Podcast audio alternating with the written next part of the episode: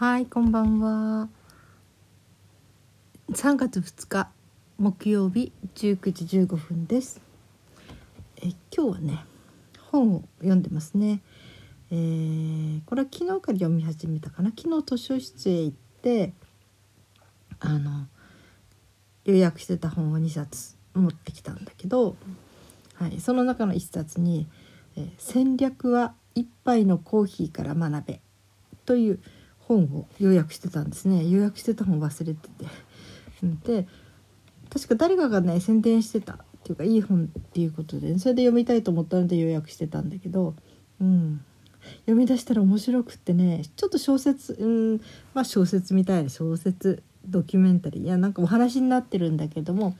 とっても面白くって、なんか面白い本があるとなんか朝から嬉しいですね。うんなんかね、小さい時っていうか小学校、中学校、うん、高校もそうかな、あのね学校でいつもね図書室に帰り寄ったんじゃないかな。昼休みに寄ったりとか、そして本を借りて帰ってくる。それで本があるとすごく嬉しくって安心していて、でやっぱり家帰ったらね、父も母も仕事が忙しくて、えー、なんかあんまり話す暇ないし寂しくって、まあ、そういう時に本をずっと読んでるとなんかね、いろんなことを忘れられるし、本の世界がとってもね救いだったんですよね。だから学校帰りに、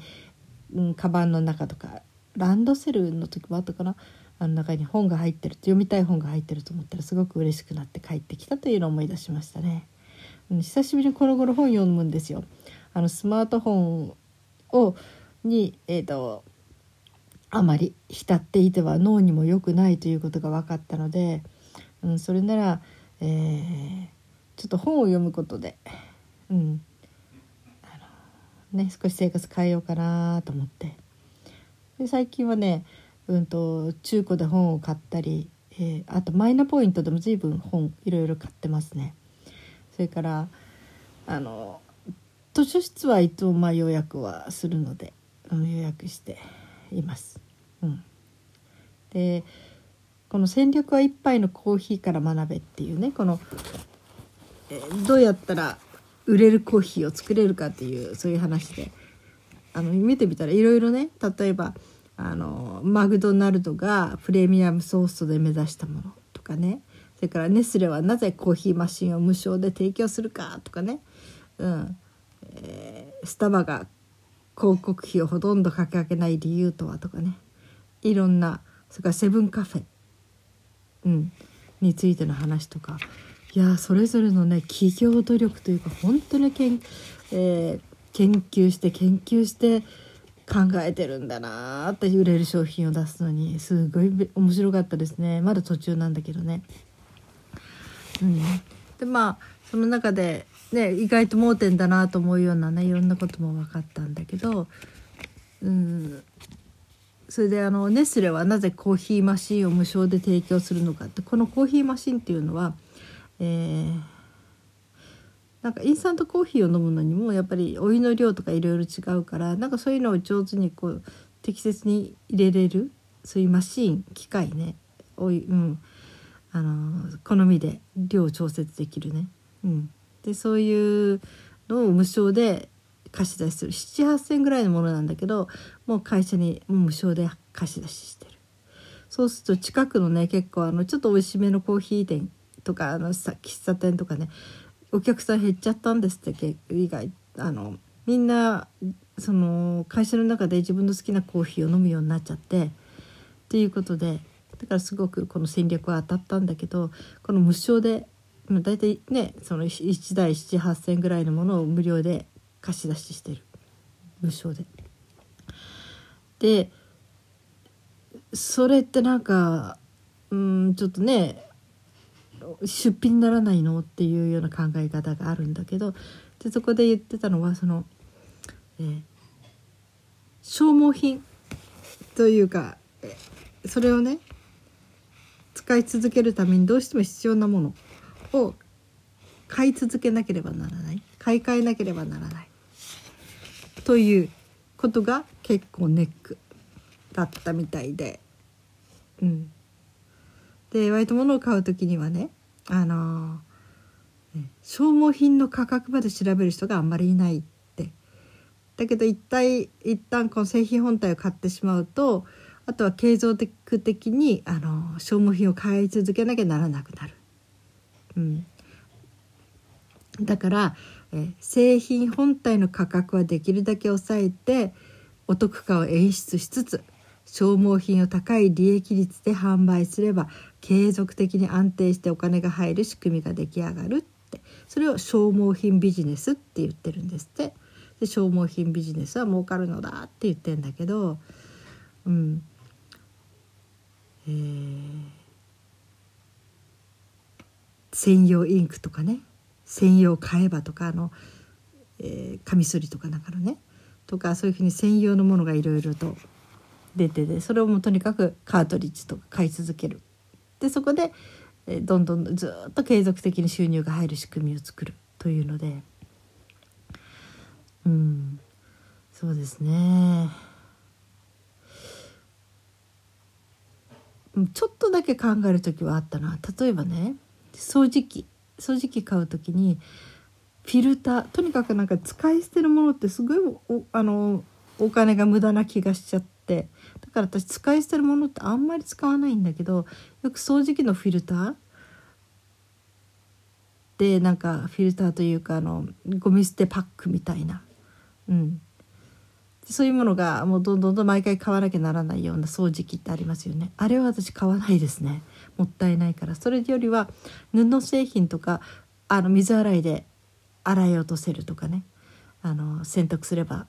乾かせばその全然その買わずにそのまま使い続けられるとか、やっぱりその辺は考えて買ってますね。うん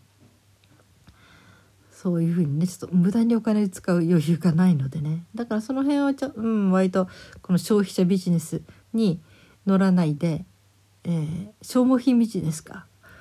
うん、に乗せられないでその部分はやってるかなと思うけど、うんそうね、プリンター、うちなんでプリンターがあるんだろうね。うんともうなプリンター今にだいめぐらいかな。パソコンをやってた時にどうしてもあの、うん、プリントアウトっていうかね、印刷するのに資料としてもっとまとめたりとか、どうしてもやっぱりプリンターって必要だったので、結構プリンターはあの買ってたんですよね。といっても今にだいめさんだいめかな。うん、でまあその時インクってありますよね、うん、うちはキヤノンなんだけど、えー、キヤノンの正規インクを買うとせんひゃくえんとかせんにひゃくえんとか、あの色ごとにね、これいっかいねごかんインクって使ってみたんですよ。その正規品じゃないんだけど使えますよという安いやつね。だけどね、やっぱりその詰まっちゃうんですね、プリンターの中が。うんまあ、それで、えー、こういうケチな私でも諦めて、プリンターのインクだけはもう正規品を使ってますね。ね、それで本体壊れちゃったら元も子もないからね、ほんと詰まりかけて焦ったことがあったので、やっぱり正規品か正規品を買わなきゃダメなんだなって思って、うんつい感じですね。あ、それからコーヒーの豆のフィルターも布で作ったことがあったかな。まあ、売ってはいるんだけど、うちはまあミシンあるし、娘が割と縫うのが好きだからね、ちょっと娘がコーヒー割とちょこちょこ入れてくれた時に布のコーヒーフィル、フィルターを作ってくれましたね。うん、ただ最近飲む回数が減ったのでね、まあコーヒーって言っても私は今ヘバで結節があるので、第一関節の指のね、うん、だからあんまりカフェイン取るのは良くないので、痛みに直結しちゃうので、まあ、なぜかというと、えー、ヘバーデン結節は指の第一関節がちょっと変形して傷んでいくっていう病気なんだけど、カフェインみたいなものっていうのはこう、えー、興奮というかねする時にさせる時に太い血管に血を集めるような作用があるんですって。そうなると細い血管のところに血があまり行きにくくなっちゃう。そんなんでこの指先の第一関節やなんかの方にあまり血が行きにくくなるというので、こう炎症が要するに治りにくい、その血液でこう通ってるといろいろと治りやすいものもうん、あんまり血がいかなくなってしまうということで痛みが出やすくなるっていうことなんですね。もうさんかげつよんかげつになるかな、そういうの聞いてからピタッとカフェインやめましたね。紅茶とかコーヒーとか緑茶とか一切今カフェイン乗らず飲んでませんね。よくやってけんなって自分で感心しますけどね。うん、だってもういちにちにさんかいかよんかい、私は紅茶糖だったので紅茶が飲まない紅茶を飲まない生活なんてなんて考えられなかったんだけど、うん、でもねなんとか持ってますね。要するに指の痛みに比べたら我慢しなくっちゃってやっぱり思いますからね。あ、カフェイン飲みたいと思ってもいやこれで痛い日が続く、指がの指の関節が痛むと思ったらううーん我慢しようっていうふうに思う。まあそれが原因なのかな。頑張ってる、うん、本当に飲まずによくやってるなと思いますけどね。だからカフェインレスコーヒーを買ってますね。カフェインレスの紅茶も欲しいんだけど、カフェインレスの紅茶だと割と人工の香料を使ったりしているのでなかなかいいのがなくて、やっと見つけたかなと思って無添加の紅茶買うと味が薄かったりね、香りがしなかったりね、何これ紅茶って言ってるけどほとんどほうじ茶みたいな味に香りになっちゃってるのもあるしねまあそんなんで、でもそのコーヒーっていうか紅茶コーヒー緑茶要するに全て我慢して、我慢してる感覚もないから。でもたまにねカフェイン飲めたらなと思いますね。夕方ちょっと元気のない時、あのご飯作んなきゃとかね、そういう時にまあそっかさんじはんでやめてたかな。それでも飲んでる時もね、それ以上に飲んじゃうと夜寝れな寝づらくなるのでね。だけど本当に何かこう一つこう頑張って書かなきゃとかね、なんかそういう時にはやっぱりカフェイン頼みでしたよね、うん、でもそれがないくってね、うんそうだ、漢方薬の先生もね割とこう病弱だった女の先生なんだけど、もう本当に小学校の時もコーヒー飲まないと宿題ができなかったって言ってたはあ、かわ、かわいそうな小学生とか思ったけどね。本当にそれだけ体力のない人っていうのはいりますよね。でもねないところを無理に動かすわけだから、カフェインで無理に何日も何日もその体に負担かけてると後でドタッとえー、ツケが回ってくるっていうのはありますよね、うんはい、それで今そうそうそう消耗費の話ですね。そのコーヒーのフィルターの話、うん、だから本当にね、うんえー、消耗品は使う使うっていうかあんまり消耗品その使い捨てのものはなくした、なるべく、えー、使わないようにしているということで、オーブンの時にあのよく、えー、なんだかシートクッキングペーパーとか、あのー、お菓子を焼いたり何かを焼く時にそういうシートを引くことがあるんだけど、それはね、あのー、買ってますあの買ってるっていうか繰り返し使えるもの、紙じゃなくてちょっとロードもないな、なんかそういうちょっと素材でできてるのね。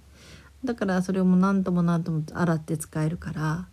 うん、もう何年使ってるだろうな。もうそろそろ買い替えようかなとか思ってんだけどね。どうも、えー、パウンドケーキを作るのに結構ね使いやすくするのに、あのパウンドケーキの型にねぴったり合うように私切り込み入れちゃってるのがあってね、うん、だからそうするとちょっと破けやすくなったりするのでね、だからちょっとうんって思ってますけどね。まあそのうちあのラップ、蜜蝋のラップなんかね、ラップもね使って捨てて使って捨ててってもったいない気がして、でも洗う気にはならないしね、うん、それがその蜜蝋っていうかなんか要するに洗って使えるような割としっかりとしたそういうラップのようなまあもの、まあ長方形正方形ぐらいのちょっと大きめのハンカチみたいな形に模様ついたなんかそういうのをいつか買おうと思ったけど、娘が言うにはあれってね繊細でなかなかあんまり洗っちゃいけないみたいだよって言って、えー、それじゃちょっと不衛生とか思ってね。まあ書いてあるのは割とこう、えー、弱い中性洗剤か水で洗うようにということ書いてあるんだけど、だから生肉とか魚とかには使わないでくださいと、こう野菜とかねそういうこう割とまだ安心して使えるらしいけどって言って、やってもちょっとこれはなと、もうちょっと製品が開発されてちゃんと洗剤とか熱い熱湯消毒ができても耐えられるような、うん、あの素材じゃないとちょっとね食品には使いたくないなって思ったので、やっぱりそのラップは今やめようかなって思ってますけどね。うん、まあねどうしても使うものもあるけどね、あのお茶パック、だしパック、お茶パック、あれはねたまに便利だから使う、買っといて、うん、そんなしょっちゅうではないけどね。まあおみあの鰹節とかだし入れる時にも、えー、味噌こし器みたいなね、あれに入れてやったりは割とするんだけど、うん、だからだしというよりも私が使うのはあれだな、あのお茶の葉っぱ、あそうティーパックとかでもねいっかい飲みきれない量ってある。それをねそのだしパックの中のあのあれに、だしパックっていうかそのね入れるよ紙みたいなやつ、うん、不織布でできたものですよね、うん、あれにこうにかいぶんに分けると いち, いちパックのがにかいぶんに割れるので少量しか飲まない時はなんかお得な感じがするし、それからいちリットルで煮出すような黒豆茶とかね、割と健康茶とかなんかいろいろありますよね、うん、ルイボスティーでもあれもね自分の飲むだけの量を、えー、小分けしてちょっとあのグラム数測ったりしながらそうやってやるとねごひゃくしか飲まないのにいちリットル出るやつ入れとくのもったいないから、うん、そうやったりでそういう風に使ったりはしてますね、うん、だからいそれでもさんかげつにいっかい買うぐらいかな、うん、半年にいっかいかな、まあ、しょっちゅうは使わないからね。あとあのクラフトコーラ、手作りのコーラを作る時にもあの入れる時がありますね。いろんなものを入れる、八角とかね、シナモンとかね、カルダモンとかね、えー、あとなんだシナモンカルダモンちょっとど忘れね、あと何個か入れて、えー、手作りコーラをコカ、コカコーラじゃないね手作りコーラを作ったりする時も使ってましたね。まあそれは使い回す気はないな、ああいうものはそう使い回せないんじゃないかな、うん、ただねさっきの話に戻るけどその消耗品、うん、まあインクだったら結構ね互換性のものがまあね素材が悪いにしても、うん、あ素材が悪いってあれはマシだったな、あのカミソリ、うん、はね結構高いんですよね、ジレットとかいうのでもね。だから夫のも正規品を買って買うよりメルカリとかでこうすごく安く出てるんですよね、うん、とごまいセットでいくらとかほとんど半額かさんぶんのいちぐらいになるんじゃないかな値段、うんずっとそれ買ってる、うん、まあ夫は夫は文句言わないしね、別に普通に着れるらしいから、